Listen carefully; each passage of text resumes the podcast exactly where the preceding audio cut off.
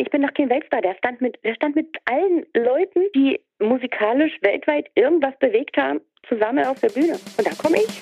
Hallo, ich bin Barlo, Sänger, Musiker und Vocal Coach. Und in diesem Podcast spreche ich mit verschiedenen Menschen über Musik, Kultur und das ganze Leben drumherum. Schön, dass du reinhörst.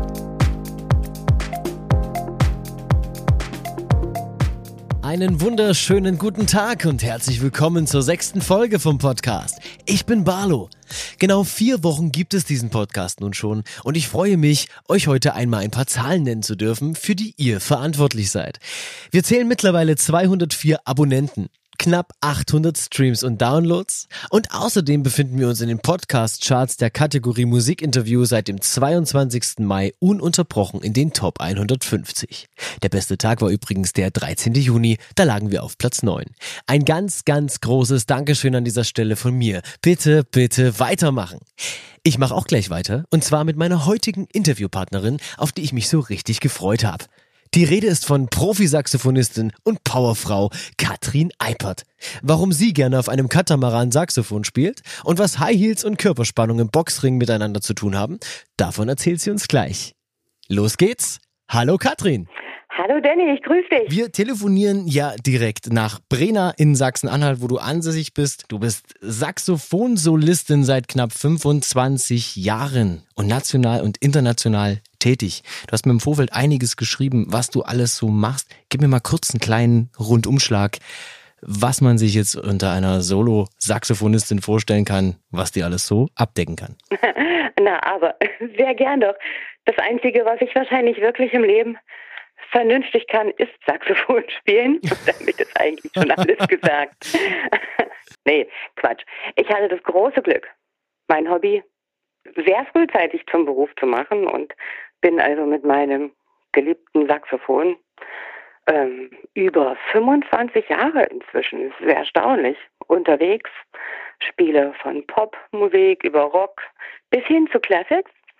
Ähm, großen Geschichten, aber auch bei kleinen Events vom Volksfest bis zu Firmenfeiern. Um, ja, und ich liebe es, unterwegs zu sein, neue Menschen kennenzulernen.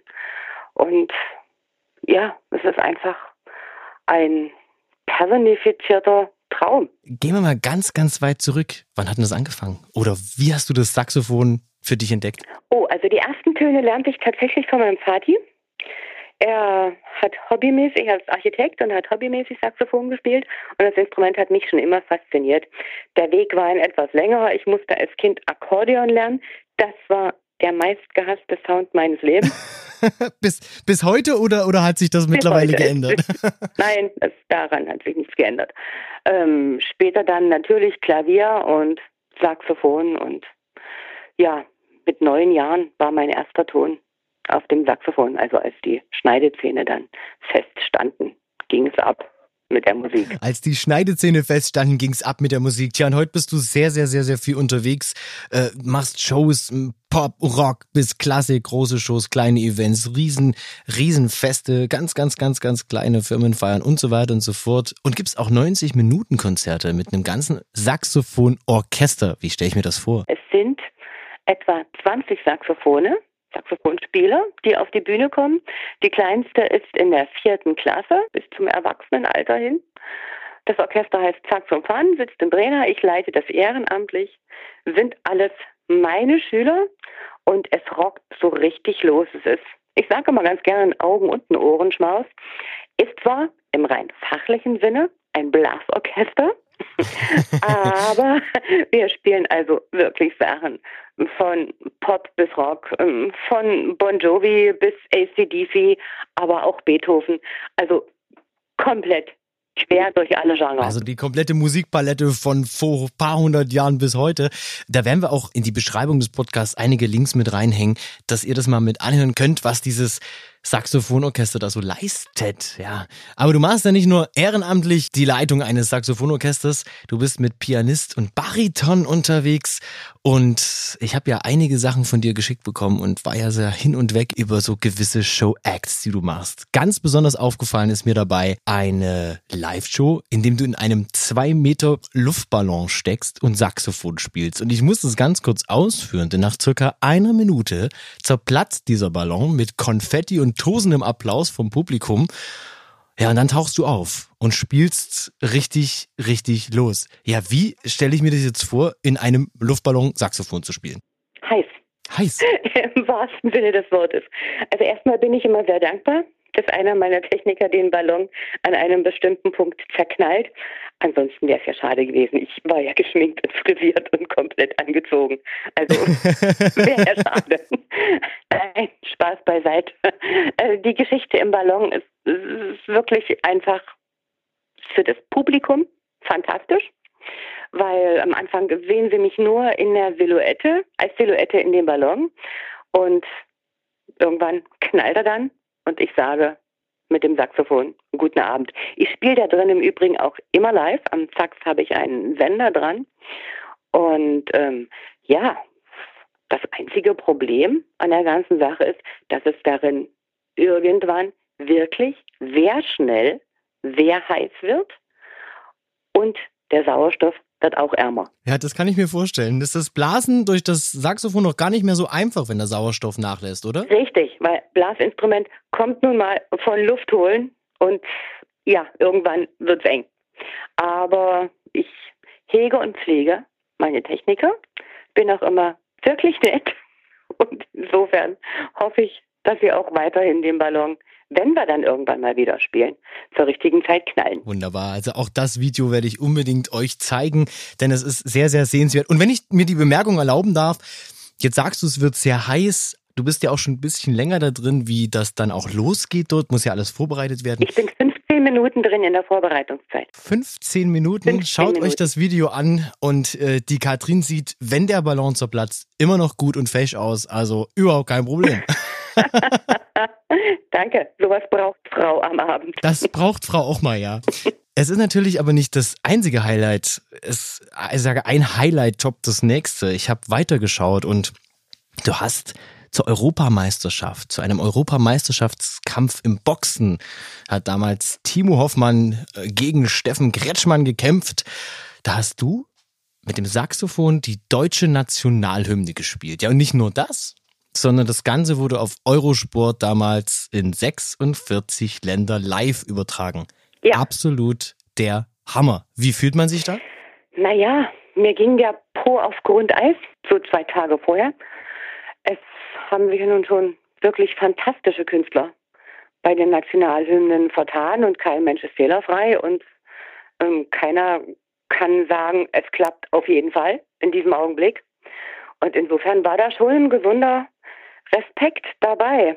Ähm, es hat in diesem Fall geklappt und es war einfach nur fantastisch. Ich wollte die Nationalhymne im Vorfeld schon immer mal spielen ähm, und ja, und dann noch live im Boxring. Ich bin auch wirklich ein Sport- und ein Box-Fan. Ei, na dann macht's ja richtig Sinn, ja? Ja, ja, ja, ja, da, da ging wirklich, das war fantastisch.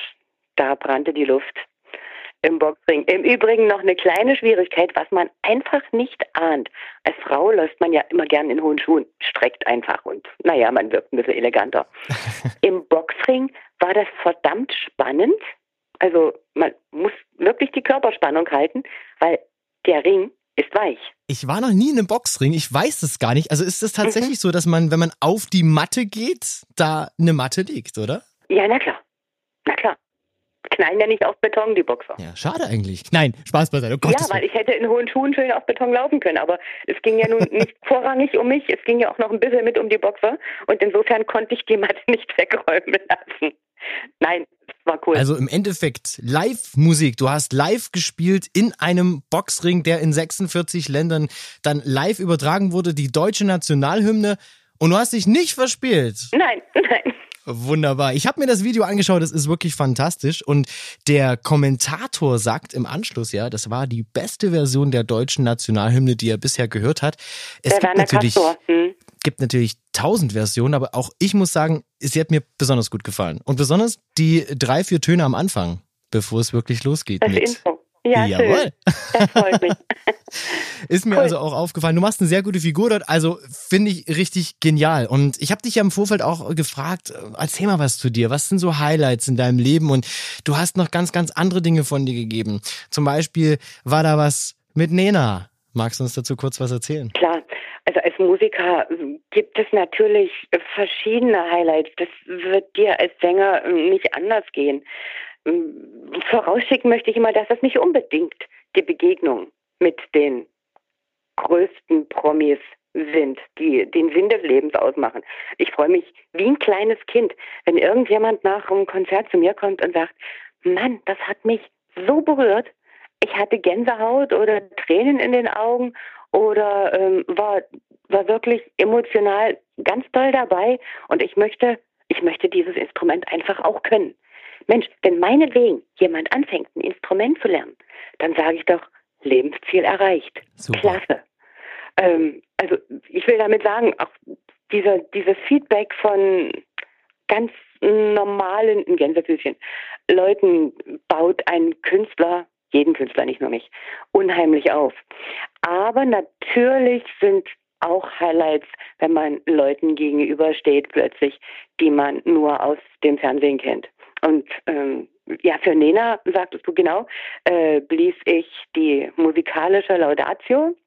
Sie erhielt den bronzenen Bären, im Übrigen in der komischen Oper in Berlin, was von vornherein schon eine Wahnsinnskulisse ist. Oh ja, das stimmt. Und in der ersten Reihe saßen Leute wie Udo Lindenberg, der Oberbürgermeister von Berlin damals, ähm, Haufen Promis, alle möglichen A-Promis, die einem einfallen, waren zu dieser Gala da. Merit Becker moderierte die Geschichte und zeigte mir, Gott sei Dank, am Vorabend zur Probe, wer wo saß.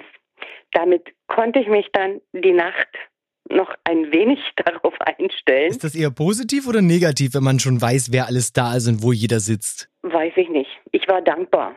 Also ich, ich muss ja nicht auf die Bühne kommen und dann sagen, ups, der und der und der und der. Oha, jetzt bin ich aber erschrocken. Und das wäre ich gewesen. Also insofern. Merit, solltest du das hören. Es war genial. Ganz lieben Dank. Ja, und dann blies ich halt für Nena die 99 Luftballons und ich durfte vom Axel Springer Verlag, er war der Veranstalter, Nenas 99 Luftballons in meiner eigenen Variante bearbeiten. Und das ist natürlich eine spannende Geschichte. Wenn du einen Song für jemanden vorträgst, der diesen Song aber selbst geschrieben und interpretiert hat. Ähm, ich glaube, es hat ihr gefallen, sie hat es zumindest gesagt. Und es war ein Wahnsinnserlebnis. Von den Emporen kamen damals überall Luftballons noch nach unten. Also es war eine tolle Inszenierung. Ich stehe ja eher auf solche besonderen Inszenierungen, dass man sich immer irgendwas Neues einfallen lässt. Also ich telefoniere lieber eine Stunde vorab äh, mit dem Veranstalter, um zu sagen, Mensch, vielleicht könnten wir das noch machen und sehen es mal aus diesem Blickwinkel. Und das könnten wir ja vielleicht, wenn Sie mögen, noch so und so inszenieren. Das macht's doch aus. Also nicht einfach auf die Bühne gehen und guten Abend sagen. Fällt ja nicht. Wunderbar. Vor allen Dingen, das bedeutet auch, du machst dir da richtig Gedanken drüber, ja? Und um jetzt auf Nena zurückzukommen, die musikalische Laudatio zum Erhalt des bronzenen Bären. Ja, warum? Was hat sie denn da gekriegt? Sie bekam den Preis für ihr Lebenswerk. Preis für ihr Lebenswerk. Das ist natürlich Ja. dann auch für dich eine riesengroße Ehre, bei sowas Speziellem dabei zu sein, weil ich glaube, das Ja. Lebenswerk bekommt man nur einmal ausgezeichnet. In dem Das Sinne. bekommt man nur einmal in den bronzenen Bären wahrscheinlich auch und es war also sehr, sehr beeindruckend. Wenn ich mit 90 im Schaukelstuhl sitze, werde ich mich daran sicherlich auch noch erinnern und sagen, hm, Katrin, eigentlich war es eine geile Zeit. Ist es für dich schwierig gewesen oder sehr anstrengend gewesen, dem gerecht zu werden, 99 Luftballons in der eigenen Bearbeitung zu spielen? Oder hat es dich eher gepusht? War das eher so ein, oh, ich will, das will ich jetzt zeigen? Nee, es waren natürlich ähm, ganz viele Überlegungen dabei. Ich wollte es nicht einfach eins zu eins übernehmen, weil sie hat als Sängerin ja den Text. Ich musste es also irgendwie anders interpretieren. Ähm, ich habe ja das Saxophon im Mund. Ich konnte ja keinen Text drüber bringen. Also hatte ich ja nur den Ton. Und ähm, ich versuche aber das Sax so zu spielen, dass ja, dass ich mit dem Saxophon eigentlich auch Geschichten erzähle. Und ähm, die 99 Luftballons ist ja nun der Text doch relativ tief. Und da bin ich so ein bisschen eingetaucht. Es gibt sicherlich tausend Varianten, wie man es hätte machen können. Ich hatte mich dann für die entschieden, es sollte knacken, es sollte rocken, aber es sollten auch sehr besinnliche und emotionale Stellen drin sein. Also richtig Gedanken gemacht, auch wieder über diese Geschichte, wie wir es gerade schon gehört haben.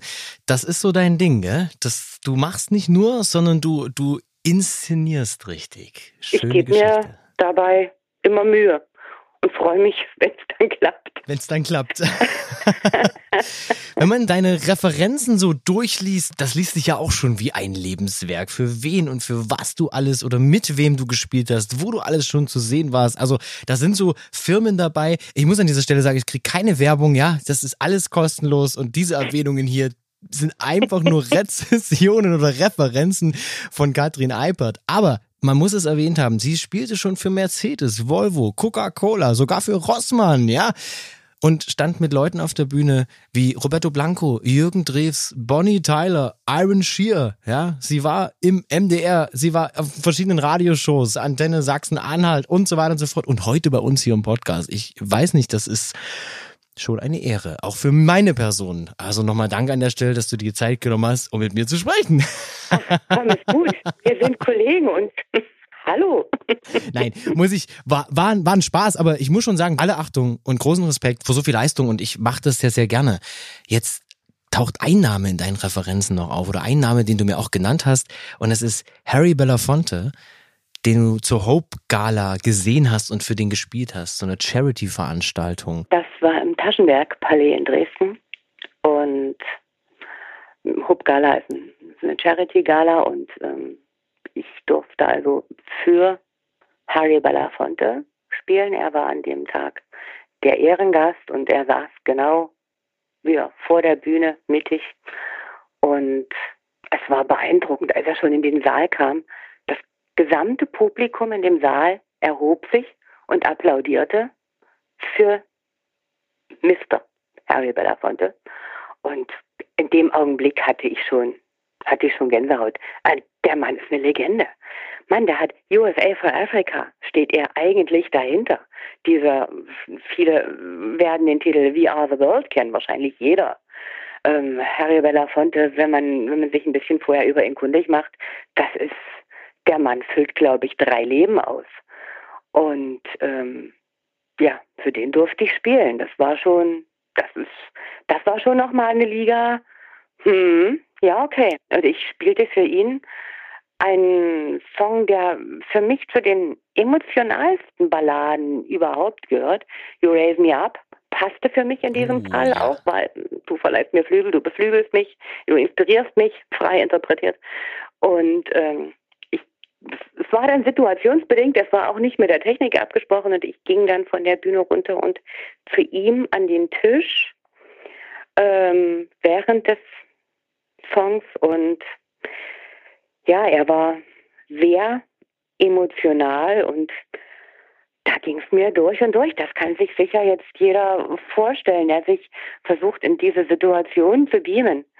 Ähm, fasste sich leicht ins Gewicht und sang dann auch noch leise mit. Wahnsinn. Auch wieder so eine Geschichte für einen Schaukelstuhl. Ich glaube natürlich auch, äh, das ist für einen Menschen, auch wenn er sehr viel geleistet hat und sehr, sehr viel in der Öffentlichkeit steht, aber wenn er dann natürlich so viel Dankbarkeit äh, erfährt oder du dich zum Beispiel auch noch entgegen der Technik dann entscheidest, ach, ich gehe da jetzt runter, die Chance kriege ich nie wieder. ja, na klar, erstens das und zweitens ich bin noch kein Weltstar, der stand mit, der stand mit allen Leuten, die musikalisch weltweit irgendwas bewegt haben, zusammen auf der Bühne. Und da komme ich. Da kriegt man schon Gänsehaut vom Zuhören. Unfassbar. Mhm. Hatte ja. ich auch. Ja, ja das, das glaube ich. Und du warst dabei, ja? Mittendrin statt nur dabei. Kann man so sagen. Wunderbar. Ja. Also ne, 25 ja, Jahre, wahnsinnig viele Erlebnisse. Und davon 21 Jahre leitest du ein Orchester. Und zwar das mhm. Orchester Sachs und Fun in Brena. Das hast du vorhin schon mal erwähnt. Mit Schülern aller Altersklassen. Auch da hast du mir ein Video geschickt, wo ich echt sagen muss, die Freude kommt rüber. die Freude kommt richtig, richtig rüber. Wie, wie ist das entstanden? Nur aus den Schülern heraus, weil du gesagt hast, ich mache jetzt ein Orchester aus den vielen Schülern? Oder hast du gesagt, oh nee, das muss mal was anderes sein? Weil ich muss zugeben, ein Saxophonorchester ist mir, glaube ich, noch nicht unter die Augen gekommen. Ja, ist ja auch gut so. muss es ja nicht so oft geben. ist ja auch laut. Nein, Quatsch. Ähm, es entstand tatsächlich aus dem Zufall heraus. Also ich unterrichte auch Saxophon und ähm, ich nahm, das mache ich schon ganz lange. Und dann nahmen mich immer einige Schüler zusammen zum Spiel und ja, irgendwann waren es dann mal alle.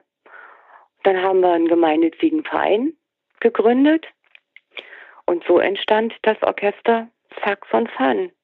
Also die rocken richtig los. Ich nehme das Orchester zum Beispiel auch mal mit zu einer Probe in den Ballettsaal, im Spiegelsaal. Einfach, dass sie sehen, dass sie sich selbst kontrollieren können vor dem Spiegel, was das Publikum sieht, dass sie die Selbstkontrolle haben, dass sie dadurch auch sicherer werden. Ähm, die bewegen sich auf der Bühne, die machen eine richtige Show, teilweise auch choreografiert. Und das ist schon ein Erlebnis. Und wenn ich mit dem Haufen, liebevoll formuliert, auf die Bühne gehe, dann sage ich immer, ja, es macht mich schon stolz. 20 Jahre. Da kann man schon stolz drauf sein, 20 Jahre. Und zum 20. Jubiläum ähm, gab es ja einen, einen Song, der da, der da entstanden ist und der soll ja pure Lebensfreude ohne Mobbing ausdrücken. Und wie ich gerade schon gesagt habe, das kommt in dem Video voll rüber. Und immer wenn wir über Videos sprechen, lieber Hörer, kannst du das dann in der Beschreibung anklicken und dir selber ein Bild davon machen, weil im Podcast ziemlich schwierig, Bilder darzustellen. Hm, eigentlich schade, ne? Weil dieser Titel, von dem du sprichst, das entstand wieder als Gemeinschaftswerk, hm, Orchester und mir. Äh, da haben wir ein Cover gemacht von One Directions, What Makes You Beautiful. Beautiful nicht im Sinne von schön, sondern von besonders, von einzigartig. Und wir haben dieses diese Musikproduktion und dieses Video gemacht anlässlich unseres 20. Jubiläums im letzten Jahr. Und wir wollten schon irgendwas Besonderes machen. Und dann kamen wir auf die Idee, jeder im Alltag hat in irgendeiner Weise mit Mobbing zu tun. Das ist erschreckend eigentlich. Ähm, wahrscheinlich, Sie, liebe Hörer, haben auch in Ihrem Umfeld irgendwann in irgendeiner Form schon mit Mobbing zu tun gehabt. Sei es bei den Kindern in der Schule, sei es auf Arbeit oder sei es beim Cybermobbing. Und das haben wir in der ersten Strophe im Video wirklich verarbeitet. Und ähm, es ist ja so, vieles im Leben, wie auch in dem Video, sieht man nicht auf den ersten Blick. Manchmal lohnt sich ein zweiter und auch ein dritter Blick.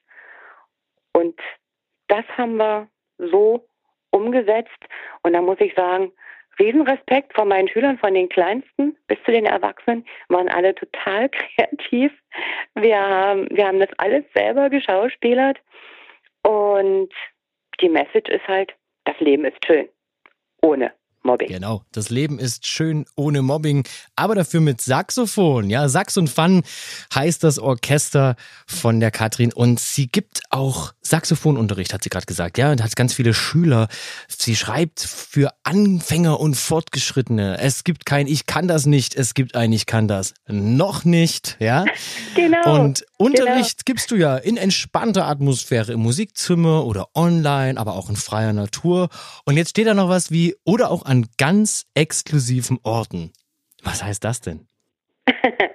naja, also es gibt ja so Augenblicke im Leben, wo man sich sagt, ich möchte jetzt irgendwas Besonderes tun. Ich möchte mir irgendeinen Wunsch erfüllen oder einem mir ganz lieben Menschen eine Riesenfreude machen. Und mir begegnet es wirklich so oft, dass Leute sagen, wow, Saxophon, so ein geiles Instrument, ich würde es gern können. Und für genau diese Leute ist solche sowas gedacht. Man kann, wenn man möchte, mit mir auf einem Boot, auf einem See rausfahren, irgendwo ankern wir, legen das Boot an und dann greifen wir zu dem Saxophon. Und egal ob Anfänger oder Fortgeschrittene, also ich hole denjenigen da ab, wo er ist sei es die ersten Töne bis zur kleinen Melodie oder wenn er fortgeschritten ist, spielen wir einfach draußen. Wunderschöne Sachen. I'm sailing auf dem Weg. Sehr gut. Entweder in einem kleinen Boot, wenn es etwas größer sein darf, auch gerne auf einem Katamaran. Wir haben bei uns in Bitterfeld den wunderbaren Gottsche See als Beispiel. Da gibt es das Restaurant Wehnsucht und da haben wir eine Menge Boote, mit denen man die traumhafte Natur und den See und die Wege und das Sachs genießen kann. Ich sage ja eh immer, alle schönen Sachen beginnen mit S. Segeln, Saxophon und Spaß. Wunderbar. Mensch, als hätten wir es einstudiert. Aber wen das interessiert, der schaut einfach mal auf die Website von der Katrin. Auch die befindet sich in der Beschreibung. Da gibt es ein paar Bilder zu sehen und ähm, sehr, sehr interessant, wenn man den Unterricht ja, aus dem Musikzimmer rausholt, weil so wie es alle machen, ja, so machen es halt alle. Und der ein oder andere macht es halt anders. Na klar, du willst doch lernen, um Spaß zu haben. Und ähm, ob das nun auf einem kleinen Boot, auf einem großen Katamaran oder auch einfach nur im Wald ist. Es, es ist einfach ein anderes Lerngefühl, wenn man sagt, okay, wir gehen mal aus dem Musikzimmer raus. Das mache ich mit meinen Schülern hier sowieso ganz oft. Wir gehen einfach raus in den Garten und spielen da und es, schon ist diese, diese, diese natürliche Anspannung, die man ja hat, wenn man sich irgendwas Neues erarbeitet, die ist einfach weg. Im Übrigen auch im Online-Unterricht scherzen wir ganz viel. Ja, das ist, also ich habe äh, auch durch die aktuelle Corona-Pandemie sehr viel Erfahrung mit Online-Unterricht machen dürfen. Ähm, es kann sehr, sehr spannend sein. Ich bin allerdings wirklich Freund vom Gegenüberstehen und miteinander arbeiten, weil das ersetzt nichts. Meine Meinung. Du hast ja Schüler aller Altersgruppen, richtig? Ja. ja. Gibt es irgendeine Anekdote, wo du sagst, das ist so die witzigste Geschichte, die in meinen ganzen 21 Jahren, die ich das jetzt leite und mache, da dir untergekommen ist? Ich habe zwei kleine, süße Jungs gehabt. Die waren damals neun Jahre alt, Schüler von mir, Saxophonschüler. Und die spielten in der Grundschule zur Einschulung und ein lokaler Fernsehsender filmte, machte dann mit den Kleinen ein Interview. Und als Vorgeschichte muss ich sagen, im Unterricht, um den Kindern einfach den Respekt vor falschen Tönen zu nehmen, verspiele ich mich als Lehrer absichtlich hin und wieder und sage, siehst du, ups, ein Fehler passiert. Ist aber nicht schlimm, ich fange einfach nochmal an. Schön. Dadurch, ja, dadurch äh, lernen die, lernen die Saxophon-Zwerge von vornherein, äh, Fehler sind nicht schlimm, die passieren. Was ich nicht bedacht hatte, dass sie das so verinnerlichen. Also wieder zurück, Einschulungsfeier, lokale Fernsehsender. Sie verspielten sich, hörten auf und sagten, ups, wir haben uns verspielt. Das ist aber nicht schlimm, weil Frau Alpert, unsere Saxophonlehrerin, die verspielt sich auch ganz oft. Wir fangen nochmal an. Das ist ja, ja, schon fast süß. Das ist ja richtig süß. Ja, also als Pädagoge muss ich sagen, war es wahrscheinlich gut. Als Werbung für einen Saxophonisten, naja, okay, es war halt so. Aber da lache ich, da lache ich ganz oft. Ich wollte gerade sagen, ich finde das, ich finde das auch ganz, ganz wichtig und äh, äh auch ich versinge mich natürlich, um Gottes Willen, oder verspiele mich auf der Gitarre.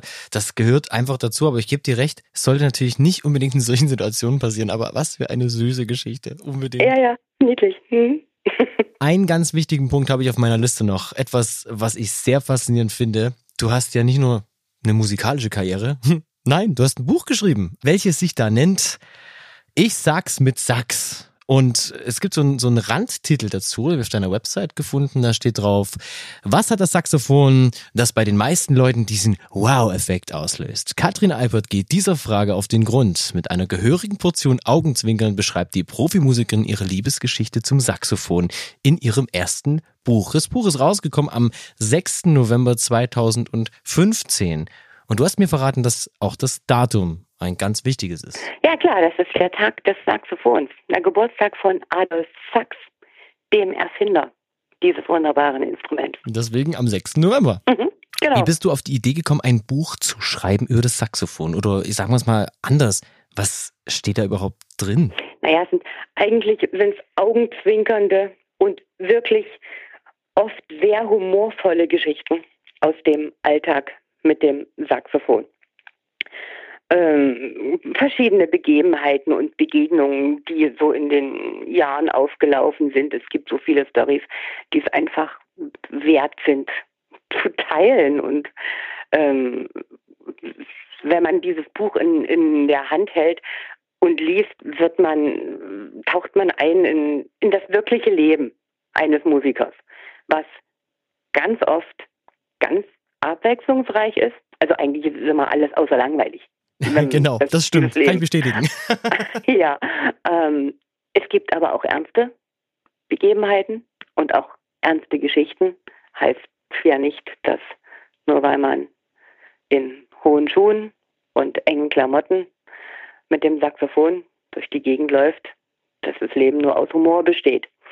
Also es geht auch mal ernst. Und ich denke, das Buch vermittelt ganz viele unterschiedliche Emotionen, aber natürlich auch wirklich viele, die einfach zum Schmunzeln anregen. Wunderbar, also schaut ruhig mal rein. Das Buch heißt Ich sag's mit Sax, ja, und erschien 2015 im Gera Adakia Verlag und ja, ist auch über deine Website bestellbar, habe ich gesehen. Ja. Wunderbar. Also wie gesagt, für jeden, den es interessiert, kauft das Buch, es wird sich lohnen. Mich würde es noch interessieren, ist das so eine halbe Autobiografie, was die Musik angeht bei dir? Oder einfach eine, eine zusammen, ein Zusammentragen kleiner Geschichten? Es ist nicht chronologisch geschrieben. Es sind wirklich verschiedene Geschichten zu unterschiedlichen Themen. Ähm, keine Biografie. Aber jede Geschichte ist wirklich passiert. Ähm, es geht kurzzeitig auch mal ein bisschen ins Fachliche zum Saxophon rein. Natürlich kommt das Saxophon, was übrigens auf den schönen Namen Miss Black hört, weil es einfach ein schwarzes ist, auch selbst zu Wort. Es erzählt auch mal aus seiner Sicht. Und ähm, ja, ja. Und finde ich ja auch. Ich habe es ja geschrieben. ähm, es ist aber keineswegs nur für Musiker und es ist alles andere als Fachliteratur. Es ist wirklich für jeden Menschen gedacht, der auf nette Alltags Geschichten steht. Wow. Also kauft das Buch auch über die Website von Katrin Eipert, könnt ihr das bestellen. Genau. Oder eben beim Buchladen um die Ecke, um die lokale Wirtschaft anzukurbeln. Nicht vergessen. Richtig. So, du machst Musik, du bist viel unterwegs, du hast Referenzen von hier bis zum St. Nimmerleinstag. Wie sieht's aktuell aus, Katrin? 2020, das Jahr der Künstler. Oder eben auch nicht. Die Rede ist natürlich von der Corona-Pandemie. Wie erlebst du diese Pandemie gerade und was hat sich für dich geändert seit dem Ausbruch? Eigentlich müsste ich darauf mit Schweigen antworten, weil es ist einfach Ruhe. Und du, lieber Danny, hast ja diesen wunderbaren Button zum Beispiel für Facebook gemacht. Ohne uns wird es still. Ähm, inzwischen müsste man wahrscheinlich ändern. Es ist still. Es passiert aktuell gar nichts. Wir müssen nicht darüber reden, dass die Corona-Maßnahmen sicherlich wichtig und richtig waren. Darüber müssen wir jetzt auch, glaube ich, beide nicht diskutieren. Das Problem ist einfach, dass die Künstler, auch die, die einen gefüllten Kalender hatten, schlagartig in die Arbeitslosigkeit versetzt worden, nicht weil sie entlassen wurden, nicht weil sie nicht wollten oder nicht mehr können, sondern eigentlich haben wir ja alle ein unausgesprochenes Berufsverbot ähm, auferlegt bekommen. Wir waren mit die Ersten, die aufhörten zu arbeiten und wir werden weit die Letzten sein, die wieder arbeiten können. Ganz aktuell meine nächste Veranstaltung, die noch feststeht, der 26. Dezember. Der 26. Dezember 2020, ähm, das, das, kann man, das kann man sich nicht vorstellen. Wir haben noch immer Mai, Juni, Juli, August, September, Oktober, November, Dezember. Und in dieser Zeit, ja. wir haben mit Katrin Albert gesprochen gerade eben, es geht darum, sie hat wahnsinnig viel vorzuweisen. Dementsprechend wird sie auch einen vollen Terminkalender gehabt haben und steht ja. nun ohne Auftritte da. Der Kalender war tatsächlich voll. Ähm, er hat sich sehr ausgedünnt. Nee, halt. Er hat sich komplett erledigt. Er hat sich in Luft aufgelöst. Ähm, und das ist natürlich eine Tragik, die nicht nur mich betrifft, Das betrifft alle Musiker, Tänzer, Comedians, DJs, Techniker, Schauspieler, Moderatoren, die gesamte Gastro-, Reise- und Kulturbranche. Auch wenn es irgendwann wieder losgehen sollte, und damit meine ich jetzt wirklich losgehen und nicht das, was in den Überschriften kommt, aber dazu komme ich dann gleich, ähm, auch dann fehlt ja die Kaufkraft. Zehn Millionen Menschen, habe ich letztens gelesen, sind in Kurzarbeit. Zehn Millionen Menschen in Deutschland Kurzarbeit. Und auch die ganzen Firmen, für die wir Künstler arbeiten, sei es bei Messen, bei Produktpräsentationen, ähm, bei, ähm, bei Jubiläen, wie auch immer, auch die müssen sich ja erstmal wieder sanieren. Und jetzt ist eigentlich die Zeit, wo das restliche Booking für das Jahr stattfindet aber das Telefon ist still. Da wird auch nichts, da wird jetzt auch nichts kommen, weil das, wie du schon sagst, das betrifft ja alle äh, Branchen und äh, natürlich wird eine Firma auch, äh, was jetzt vielleicht eine geplante Weihnachtsskala oder Frühjahrsskala angeht, jetzt erst einmal die Füße stillhalten, weil noch nicht absehbar ist, was tatsächlich jetzt in der Krise noch alles so passiert. Äh, was hat sich denn für dich geändert? Wie, wie kommst du denn damit klar, wenn auf einmal so ein gut gefüllter Kalender mit auch dementsprechenden Gagen wegfällt? Ich gehe davon aus, du hast auch dementsprechende Verpflichtungen. Ja, naja, auch das bediente natürlich die gesamte Klaviatur aller Emotionen, die man so hat, wenn man aus einem hm, ja, Leben, ich, ich habe zum Beispiel in meinem Buch geschrieben, teilweise überschritt das Leben die zugelassene Höchstgeschwindigkeit. Ähm, stell dir einfach ein, eine Vollbremsung bei 150 km/h vor. Nicht, dass ich nicht den einen Augenblick der Ruhe genießen könnte, aber es ist natürlich eine große Angst vor dem, was kommt, vor dem, was noch passieren wird.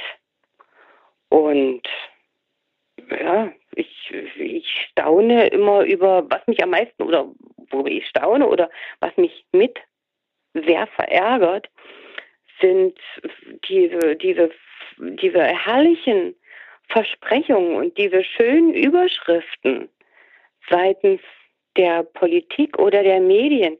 Jeder Außenstehende denkt, die bekommen alles finanziert. Nein, aktuell umfasst die unbürokratische historische Soforthilfe null Cent. Ja. Null.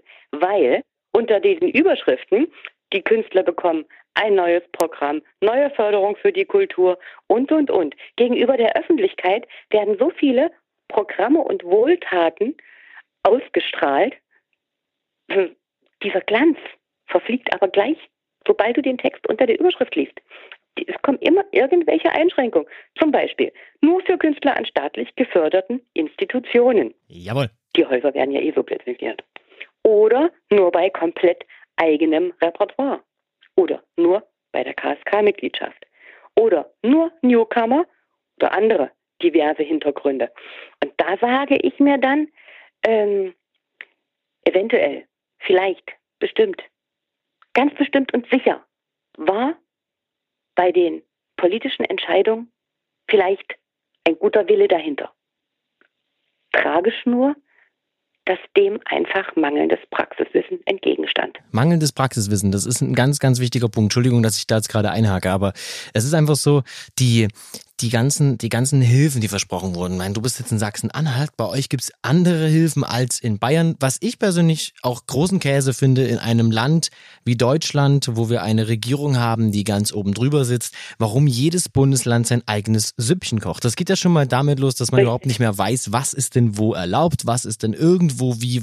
Also das, es ist jetzt schon soweit, wir haben ja die Initiative Kulturschaffende in Deutschland gegründet, also ich nicht, ich bin da bloß mit dabei und schaue mir das genau an. Aber eine hervorragende Initiative. Hervorragende Initiative, genau, deswegen erwähne ich die auch an der Stelle. Menschen, Künstler, die sich den Hintern aufgerissen haben, um wirklich auch alles zusammenzutragen, einen offenen Brief an die Politik zu schicken, viele Unterschriften zu sammeln aus eben der kulturschaffenden Bereichen und natürlich auch von normalen Menschen, die das unterstützen wollen. Ähm, und wir tragen dort im Hintergrund aus jedem Bundesland die äh, Hintergründe zusammen. Also was ist denn jetzt erlaubt und was ist denn da jetzt irgendwie? Was kann man beantragen? Es ist aufwendig hoch 10 und es ist vor allen Dingen auch sehr unübersichtlich. Und wenn das schon unübersichtlich ist für die Leute, die sich damit intensiv beschäftigen, ja, wie unübersichtlich ist es denn dann für die, die gar keine Ahnung haben, die das einfach nur brauchen? Und ich habe da ein gutes Beispiel. Eben hier in Bayern gibt's die Künstlerhilfe. Ja, ich habe vor zwei Wochen darüber noch berichtet und habe darüber auch gesprochen, dass es doch endlich kommen soll, weil seit 21.04. wird diese Künstlerhilfe versprochen. Eben auch mit den großen Überschriften, du hast sie gerade erwähnt, 200 Millionen Euro für Bayerns Künstler. Wenn du das hörst, denkst du, wow, 200 mhm. Millionen Euro. Das mhm. würde, also, das ist ja, selbst wenn das 200.000 Künstler sind, da kommt ja, da kommt ja sogar ein bisschen was. Ja, das muss ja funktionieren. Klingt erstmal gut. Und dann hat das vier Wochen gedauert, bis diese Künstlerhilfe überhaupt erst einmal antragsreif war. Das haben aber die Menschen nicht mehr mitbekommen. Die Menschen sagen, was jammert ihr denn rum? Du mit deinem Banner und deiner komischen Aktion ohne Kunst wird's still.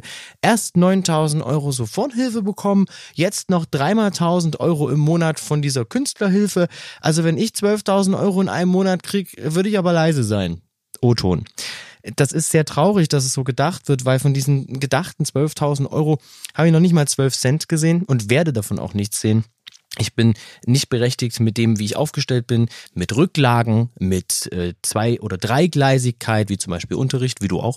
Und das gibt ähm, zu denken, ja. Zumal wir ja auch im Live-Betrieb trotzdem eine Nullrunde fahren dieses Jahr. Dann kam der Antrag und der war wieder so mit Bedingungen bestückt, dass noch am selben Tag man in der bayerischen Regierungsbehörden Newsletter schrieb, leider ist die Künstlerhilfe ein Zitat hässliches Kind geworden und muss alsbald nachgebessert werden. Wahnsinn. Einen Tag nach Veröffentlichung.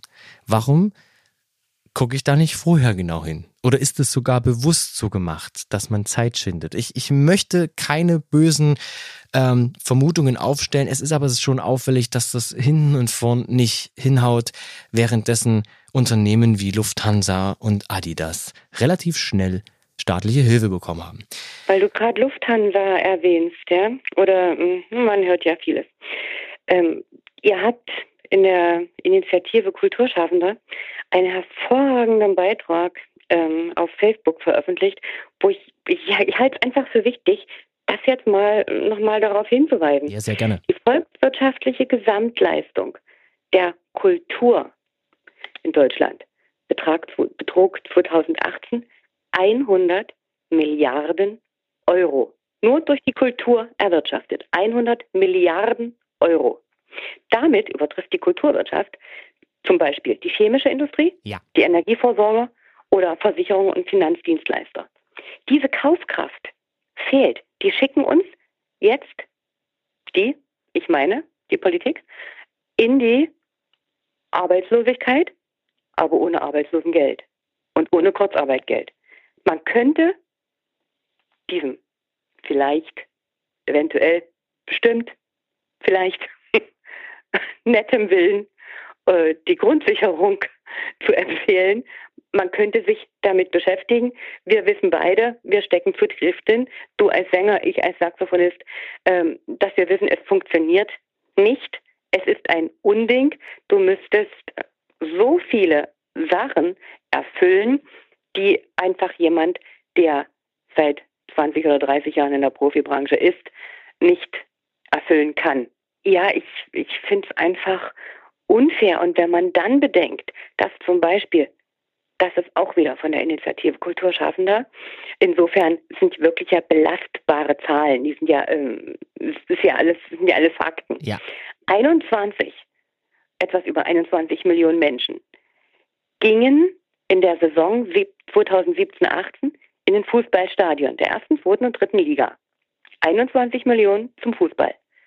Aber 43 Millionen waren in Konzerten und Theatern. Und dann finde ich es extrem bitter, wenn die Politik sagt, wir denken an die Kultur. Ich hatte ein schönes Zitat von Frau Merkel. Die sagte, ich, wahrscheinlich jetzt nicht mehr ganz ein Zitat, Wir unterstützen die Künstler mit zahlreichen Programmen, aber auch damit, dass wir sagen, dass sie für uns wichtig sind. Vielleicht mal kurz setzen lassen, dass sie für uns wichtig sind. Ich lebe momentan von dem, was ich mir im Leben angespart habe mit meinem Lebenspartner.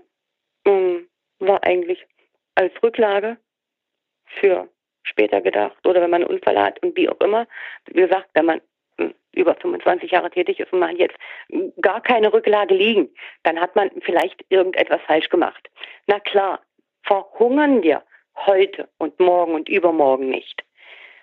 Aber was ist denn Ende des Jahres? Was ist denn im nächsten Jahr? Und vielen Leut, viele Leute konnten einfach, hatten vielleicht aus unterschiedlichsten Gründen nicht die Möglichkeit, sich was zurückzulegen. Die Programme gehen für mich komplett am realen Bedarf der freien Künstler vorbei. Ja, das hat man ja öfters auch, dass das äh, in, der Politik eben halt Politik am Tisch gemacht wird, ohne eben mal zu schauen, ist das überhaupt so umsetzbar oder ist es kommt es unten auf der Straße auch so bei den Menschen an? Kann das so funktionieren? Weil Theorie und Praxis sind ja leider, leider, leider im Leben ganz oft Dinge, die auseinandergehen.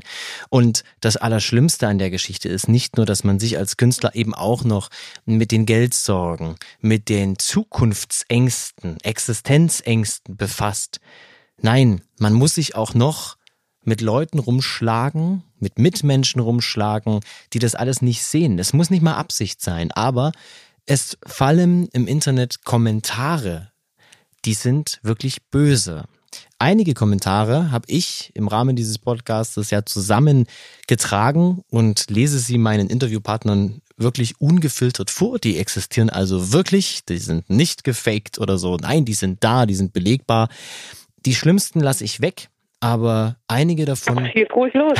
Nein. Wir sind Kummer gewöhnt. Ja, nee, also ich, äh, um, um, um ganz ehrlich zu sein, die Beleidigenden lasse ich raus. Erstens, um die Fäkalsprache im Podcast nicht unbedingt zur Geltung zu bringen. Und zweitens, was so niveaulos ist, dass man da gar nicht mehr drauf antworten kann, das ist, äh, das ist, äh, hat überhaupt keine Relevanz. Aber das, was öfter kommt, das, was von verschiedenen Menschen, verschiedener äh, Berufe oder auch verschiedener Stände kommt, verschiedenen, ich sage jetzt mal Intelligenzgraden, das kann ich jetzt zwar nicht beurteilen, aber ich sehe anhand, wie derjenige schreibt, auch, äh, wie weit er ist. und äh, da kommt auch teilweise, da kommt auch teilweise Zitate. Ich habe drei Stück wieder ausgesucht. Diese drei, da ist das eine oder andere schon mal in einem vorigen Interview gekommen, kein Problem. Aber das sind welche, die passen ganz gut. Es ist ein Lieblingszitat dabei. Ich, ich spreche schon von einem Lieblingszitat. Das ist unfassbar. Nein, also ein, ein, ein, ein, ein Zitat dabei, was ich sehr gerne nehme, weil das ist totaler Quatsch. Aber da bin ich mal gespannt, was du dazu sagst. Und äh, da kann man auch im Rahmen dieser Zitate natürlich nochmal richtig schön auf die Sache eingehen. Zitat Nummer eins. Katrin, bist du bereit? Ja. Okay. Zitat Nummer eins. Die meisten dieser Leute wissen doch überhaupt nicht mehr, was Arbeiten ist und erhalten dann auch noch die gleiche Unterstützung, als wenn sie wirklich gearbeitet hätten. Zitat Ende? Zitat Ende. Hm. Okay. Vakuumphänomen oberhalb der Wirbelsäule, würde ich sagen. Vakuumphänomen oberhalb der Wirbelsäule, würde ich sagen. Also ich meine damit ist nicht zum Kopf. Ich habe das verstanden. okay. Was, was wird da in den Menschen vorgehen, wenn man sowas sagt? Die meisten dieser Leute wissen doch überhaupt nicht mehr, was Arbeiten ist und erhalten dann auch noch die gleiche Unterstützung, als wenn sie wirklich gearbeitet hätten. Ich würde diesem Menschen, ohne ihn jetzt zu kennen, gern anbieten, wenn wir dann wieder arbeiten dürfen, darf er mich gerne zwei Wochen begleiten. 24 Stunden, wenn es sein muss. Sieben Tage die Woche, zwei Wochen am Stück. Das sollte dann einiges aufklären. Der Beruf des Musikers ist ja sowas von Sagen umworben. umworben. Wir, wir sitzen doch nicht den ganzen Abend an der Nachtbar ähm, und ähm, ach, ach komm, Weißt du, ich finde immer, man muss sich die Leute aus, gut aussuchen, denen man zugesteht, dass sie einem Zeit stehlen dürfen. Ähm, der gehört nicht dazu. Ja, das ist wohl wahr. Also auch hier wieder äh, kurz und bündig. Kunst wird als Nicht-Arbeit abgestempelt und wir haben ja allein schon im Rahmen dieser Folge ganz, ganz viel gehört, was echte Arbeit als Musiker ist. 25 Jahre mit Ehrenamt dabei, ein Buch geschrieben, viele Projekte, viele Rezensionen, wo die Leute oder Referenzen, wo die Leute sagen, das Das ist eine Frau, die hat was geleistet und dazu sagen die meisten dieser Leute wissen überhaupt nicht mehr, was Arbeiten ist. Auf Wiedersehen. Zitat Nummer eins. Zitat Nummer zwei. Für Künstler reicht doch Hartz IV.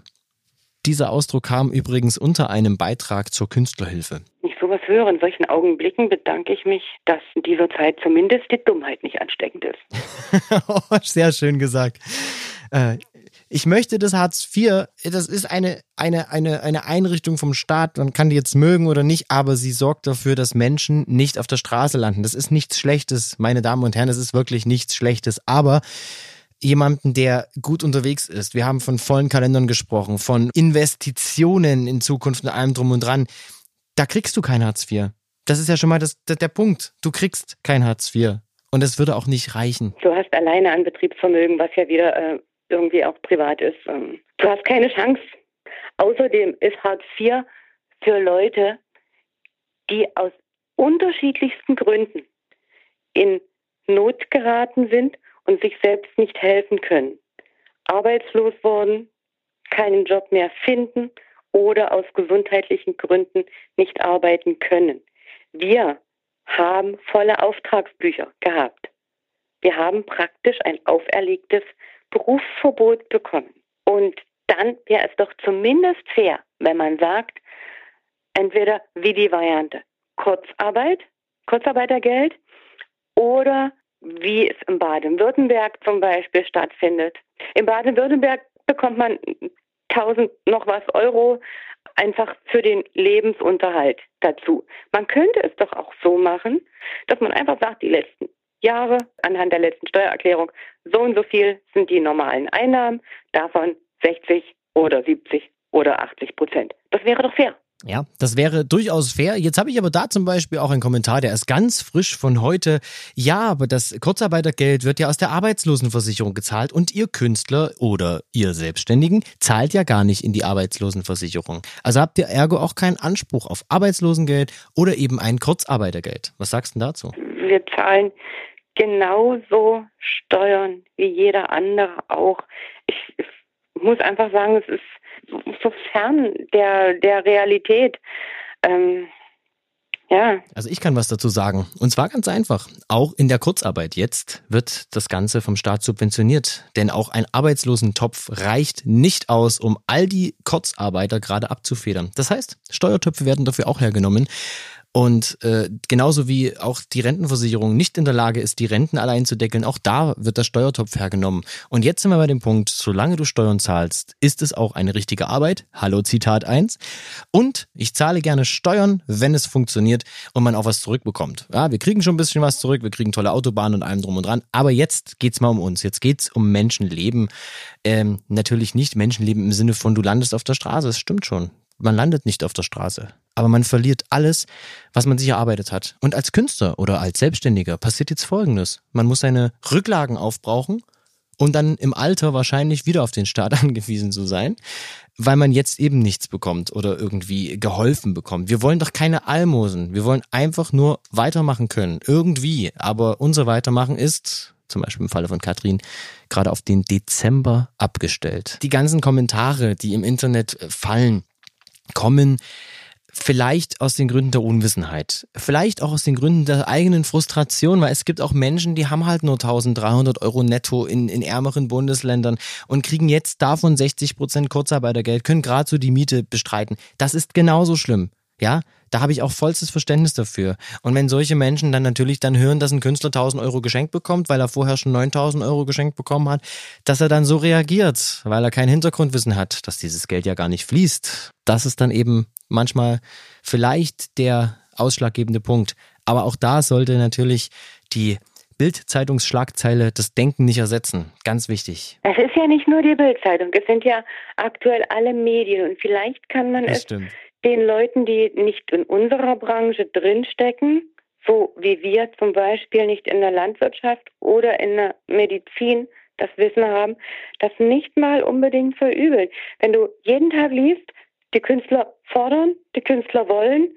Na, ja, dann denkt man wahrscheinlich, na, wie viel denn noch? Das ist ja genau das, das Problem. Ähm, das Thema Bildzeitung war auch jetzt gerade nur ein Paradebeispiel, weil die Überschriften, die großen Lettern dieser Tageszeitung nun mal immer mega groß sind und schon von weitem ins Auge stechen und mir meistens auch im Auge wehtun.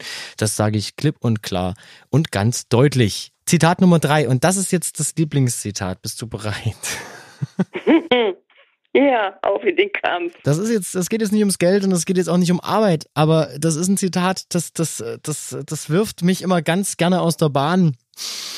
Zitat Nummer drei. Künstler braucht kein Mensch. Ja, fällt mir jetzt sofort einiges ein. Mach dein Radio aus, schau nie wieder einen Spielfilm, hänge alle Bilder ab, sämtliche Fotos, ähm, Internet kannst du auch ausmachen. Ach so, und die Klamotten die kommen ja eigentlich auch vom Designer. In welchem Produkt steckt eigentlich keine Kunst? Richtig. Schalt sämtliche Musikkanäle im Netz aus. Guck dir nie wieder irgendwelche Streams an. Wie gesagt, äh, auch kein Film, weil stellt, man stelle sich einen Film ohne Filmmusik vor.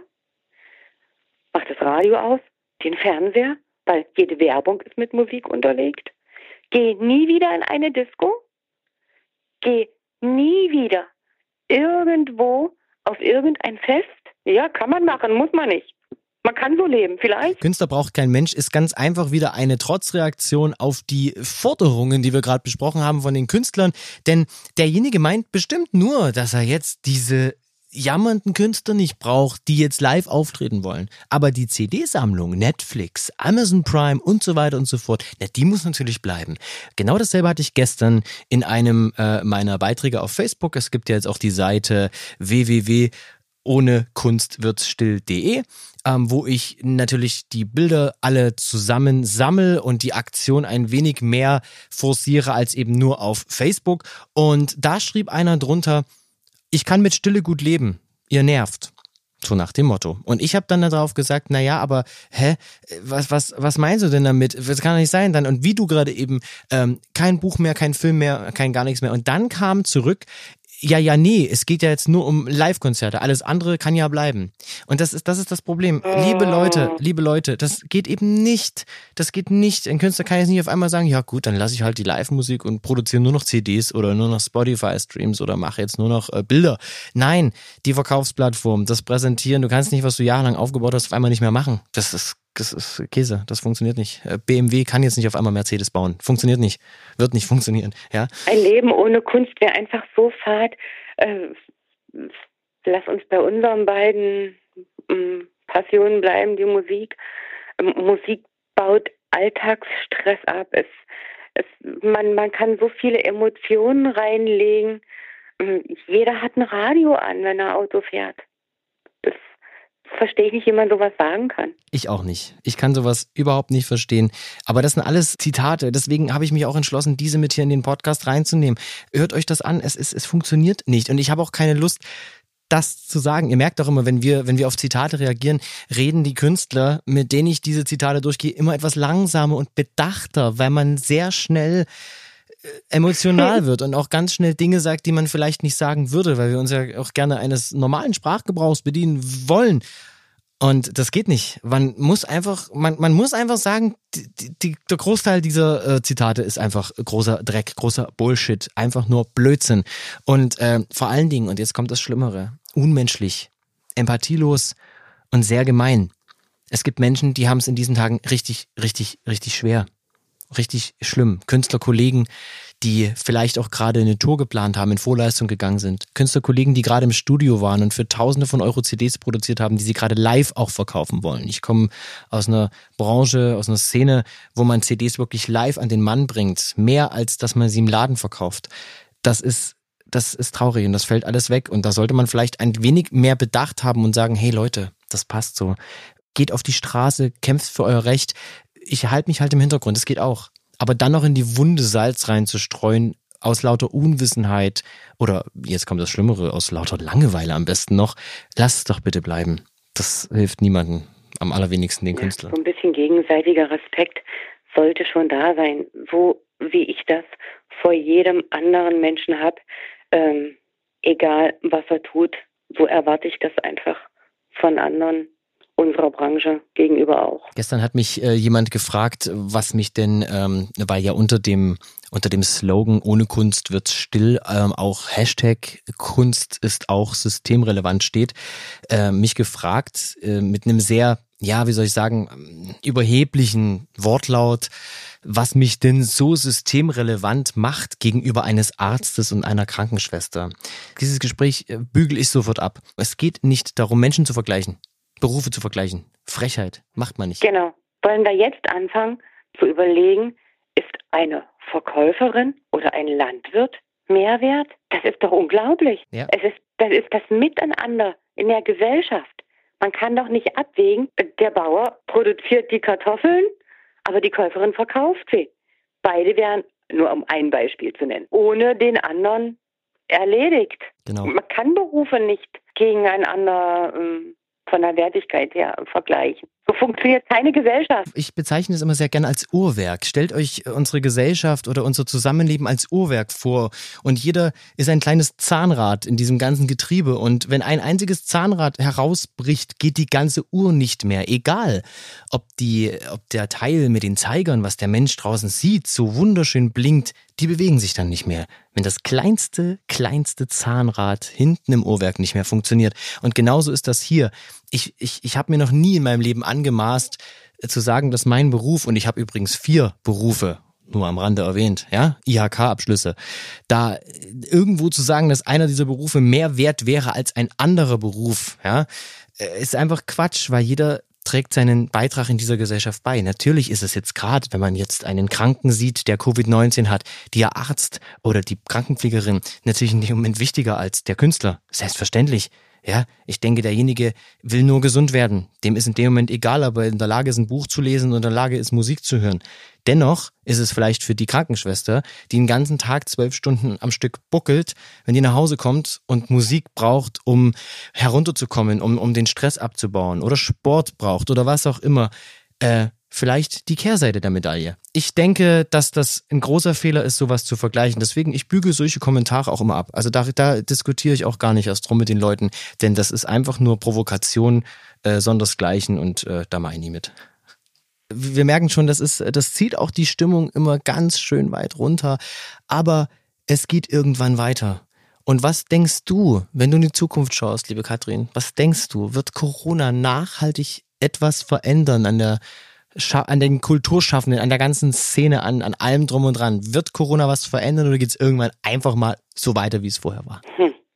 Also ganz ähm, allgemein für die Gesellschaft hat sich, denke ich, oder für mich persönlich auch, sehr schnell in der Krisensituation herausgestellt, auf wen man sich verlassen kann und auf wen man sich nicht verlassen kann sowohl im privaten Umfeld als auch wirklich für die für unser ganzes Land oder die ganze Welt gesehen.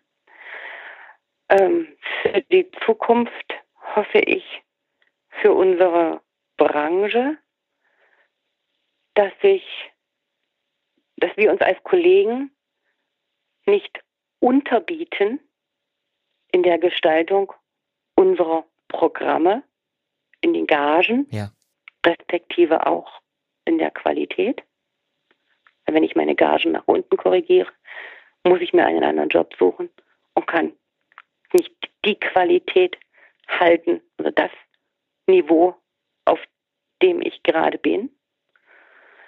Für die Politik wünsche ich mir, dass sie vielleicht nicht nur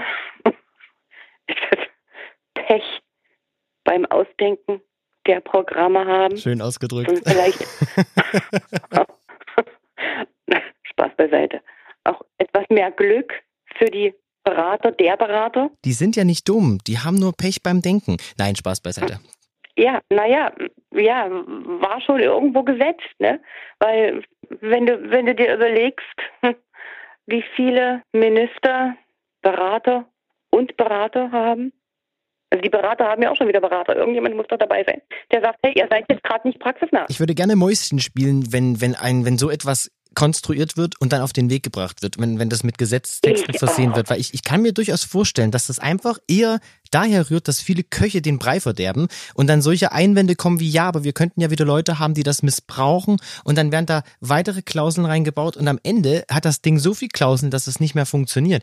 Ich würde nicht mal behaupten, dass das jetzt unbedingt beabsichtigt ist, aber es ist tatsächlich irgendwie einfach es ist, es, es ist unfertig. Es ist wie ein Haus ohne Fenster. Naja, man bekommt schon den Eindruck, ne, dass da äh, mit dem Augenzwinkern jetzt versehen, irgendeine Marketingabteilung im Hintergrund arbeitet, die sagt, wie schade ich jetzt am besten dem Politiker, indem ich ihm irgendwas nicht praxisnahes sagen lasse. Und diese Marketingabteilung macht einen geilen Job. Die Marketingabteilung ist bestimmt die Redaktion von Extra 3. Gut. ähm, Zukunft waren wir gerade stehen geblieben. Du hoffst natürlich, dass auch in der Politik irgendwann mal ein, ja, Umdenken kann man gar nicht sagen, ein, ein eher Wahrnehmen der wirklichen Probleme, ein wirkliches Denken einsetzt oder wirklich auch so, dass man nicht nur sagt, ja, wir machen da halt jetzt was, irgendwann wird es schon wieder gehen, sondern dass man sagt, lass uns mal wirklich damit befassen. Und ich hoffe sehr, dass diese ganzen Künstlerinitiativen, die sich gerade zusammentun, die Leute, die diese Stimmen sammeln, dass das Eindruck schindet.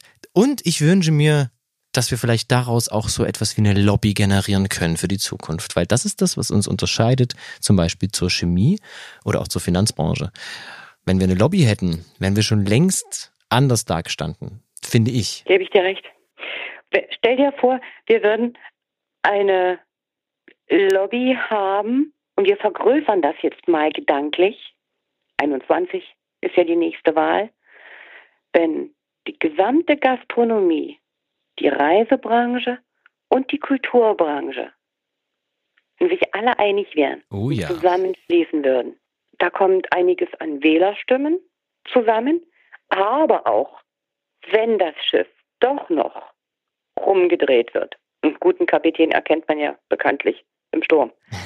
dass dann vielleicht auch die Kaufkraft, die jetzt fehlt, doch wieder neu entsteht. Und dass wir dann vielleicht doch wieder vernünftig arbeiten können. Das würde ich mir für, für die Zukunft wünschen, dass auch die Planungsunsicherheit der ganzen Veranstalter, damit meine ich auch wieder Reisegastrokultur, ähm, endlich aufhört weil kaum ein Veranstalter geht ja momentan das Haftungsrisiko ein, für die ganzen Schutzkonzepte und Maßnahmen zu sorgen. Er, er kann es einfach nicht eingehen. Dann ist er mit einem Bein mit Sicherheit schon Straftäter. Und genau das ist auch der Grund, warum viele Veranstalter, sei es privat oder sei es eben auch größere Veranstalter, eben jetzt in diesem Moment nichts ausmachen oder sogar äh, schon bestehende Verträge absagen oder die Kündigungsfristen nutzen. Denn viele der, der Konzepte, ich habe mich da ein kleines bisschen mit dem äh, DEHOGA-Konzept für die Gastronomie in Bayern beschäftigt, äh, das ist ja gar nicht umsetzbar. Also das, ich war gestern, war gestern äh, auf einer kleinen Radtour um den Ammersee, also ganz privat, ohne Probleme. Dann wollten wir auch was essen und ähm, das funktioniert schon so halbwegs. Aber wenn ich sehe, dass die Hälfte der Plätze an einem Touristen-Hotspot, da wo Urlaub gemacht gemacht wird, nicht mehr da ist. Die Mieten und Pachten und alles drum und dran ja aber nicht äh, dementsprechend sinken, sondern das bleibt ja alles gleich. Wie soll denn auch ein Gastronom oder sowas davon leben können? Und die Gastronomen, die machen auch Weihnachtsfeiern und buchen Künstler, DJs etc. pp. Wo sich wiederum der Arzt und die Krankenschwester auch erholen. Bestimmt. Und, und, und feiern, ja. Oder das Krankenhaus dann seiner, seiner ähm, Mitarbeiter bei einer Weihnachtsfeier Danke sagt. Da sind wir wieder beim Zahnrad, was du vorhin sagtest. Genau. Ein toller Vergleich mit dem Zahnrad. Ja, dem Uhrwerk, wo jedes Zahnrad äh, seine ja. wichtige Bestimmung hat. Und das ist mir auch ganz, ganz wichtig. Ich habe noch nie einen Menschen danach gemessen, was er arbeitet. Ich messe Menschen nur nach Umgang mit Mitmenschen und Freundlichkeit. Und selbst da bin ich mittlerweile in der Lage zu sagen, vielleicht hat derjenige heute einen schlechten Tag gehabt. Ich gucke mir den vielleicht morgen nochmal an, meinetwegen in der, in der Kasse, wenn die Verkäuferin etwas unfreundlich war und beim nächsten Mal wieder freundlich war, sage ich, siehste, du hast recht gehabt. Du hast nicht von vornherein gesagt, die oder der ist doof. Und ähm, dennoch hoffe ich halt, dass das, dass das auch andere Menschen so machen und nicht sagen, ja, ich bin Arzt, also die Ärzte werden das selber ja gar nicht sagen, aber der ist Arzt, der ist mehr wert als der, weil der ist Sänger und der ist sowieso am wenigsten wert jetzt gerade, weil es ein Künstler ist. Künstler ist ja nicht systemrelevant und, ich zitiere unsere Politik, verzichtbar. Sonst sind es übrigens Berufe ähm, wie Putzfrau. Ja, das waren ja immer so die niedersten Berufe von allen. Finde ich eine Frechheit. Stell dir mal vor, du bist irgendwo ja. in einem Hotel, ja, wo du denkst, boah, was für ein tolles Hotel. Oh, wunderbar, fünf Sterne, vier Sterne, was auch immer, mit Galaabend und allem drum und dran. Ja, wer macht denn das sauber? Wer kümmert sich denn darum, dass das alles ordentlich funktioniert? Das sind die kleinen, vielen Zahnrädchen im Hintergrund. Hintergrund. Und vielleicht sorgt die kleine Folge mit diesen etwas intensiven Zahnradvergleichen gerade eben bei dem einen oder anderen auch mal fürs Nachdenken, dass es eben nicht darum geht, ey du, was hast du jetzt gemacht, was machst du beruflich, sondern hey, wer bist du als Mensch? Weil das zeichnet dich aus und nichts mhm. anderes. Das passt. Kann man, so, kann man so stehen lassen? das kann man einmeißeln. Du, ich würde dich jetzt noch bitten, zum Schluss noch ein Statement abzugeben. Irgendetwas zu sagen, was du uns allen mit auf den Weg geben möchtest. Fällt mir eigentlich ganz spontan nur ein. Bleibt gesund und bleibt friedlich. Dankeschön. Ich hoffe, wir hören uns ganz, ganz bald wieder. Vielen, vielen Dank, dass du so viel Zeit dir genommen hast, mit mir über dich zu sprechen. Wir haben einen wunderbaren Einblick in dein Schaffen, in dein Lebenswerk bekommen und wissen, dass du noch gar nicht am Ende bist. Und der Ausflug in die Corona-Zeit, hoffe ich, bleibt auch nur ein Ausflug für dieses Jahr und wird dich nicht noch die nächsten Jahre extrem einschränken. Das wünsche ich nicht nur dir, sondern auch all den anderen Künstlern. Bleib bitte du auch gesund, bleib so wie du bist. Ich wünsche dir nur das Beste. Mach's gut. Tschüss. Danny, ich danke dir für deine Zeit. Ganz liebe Grüße an jeden Hörer und es wird schon irgendwie. Ciao, ciao. Und das war sie, die sechste Folge vom Podcast und der Interviewreihe Ohne Kunst wird's still. Heute mit Profisaxophonistin und Powerfrau Katrin Eipert. Alle Bilder und Videos, über die wir heute gesprochen haben, findet ihr natürlich verlinkt in der Podcast-Beschreibung. Weitere Informationen über Katrin findet ihr unter www.katrin-eipert.de. Wenn ihr diesen Podcast unterstützen wollt, so abonniert ihn doch auf den euch verfügbaren Kanälen und lasst gerne auch euer Feedback und eure Bewertung da. Schaltet doch auch das nächste Mal wieder ein. Ich bin Barlo. Ciao.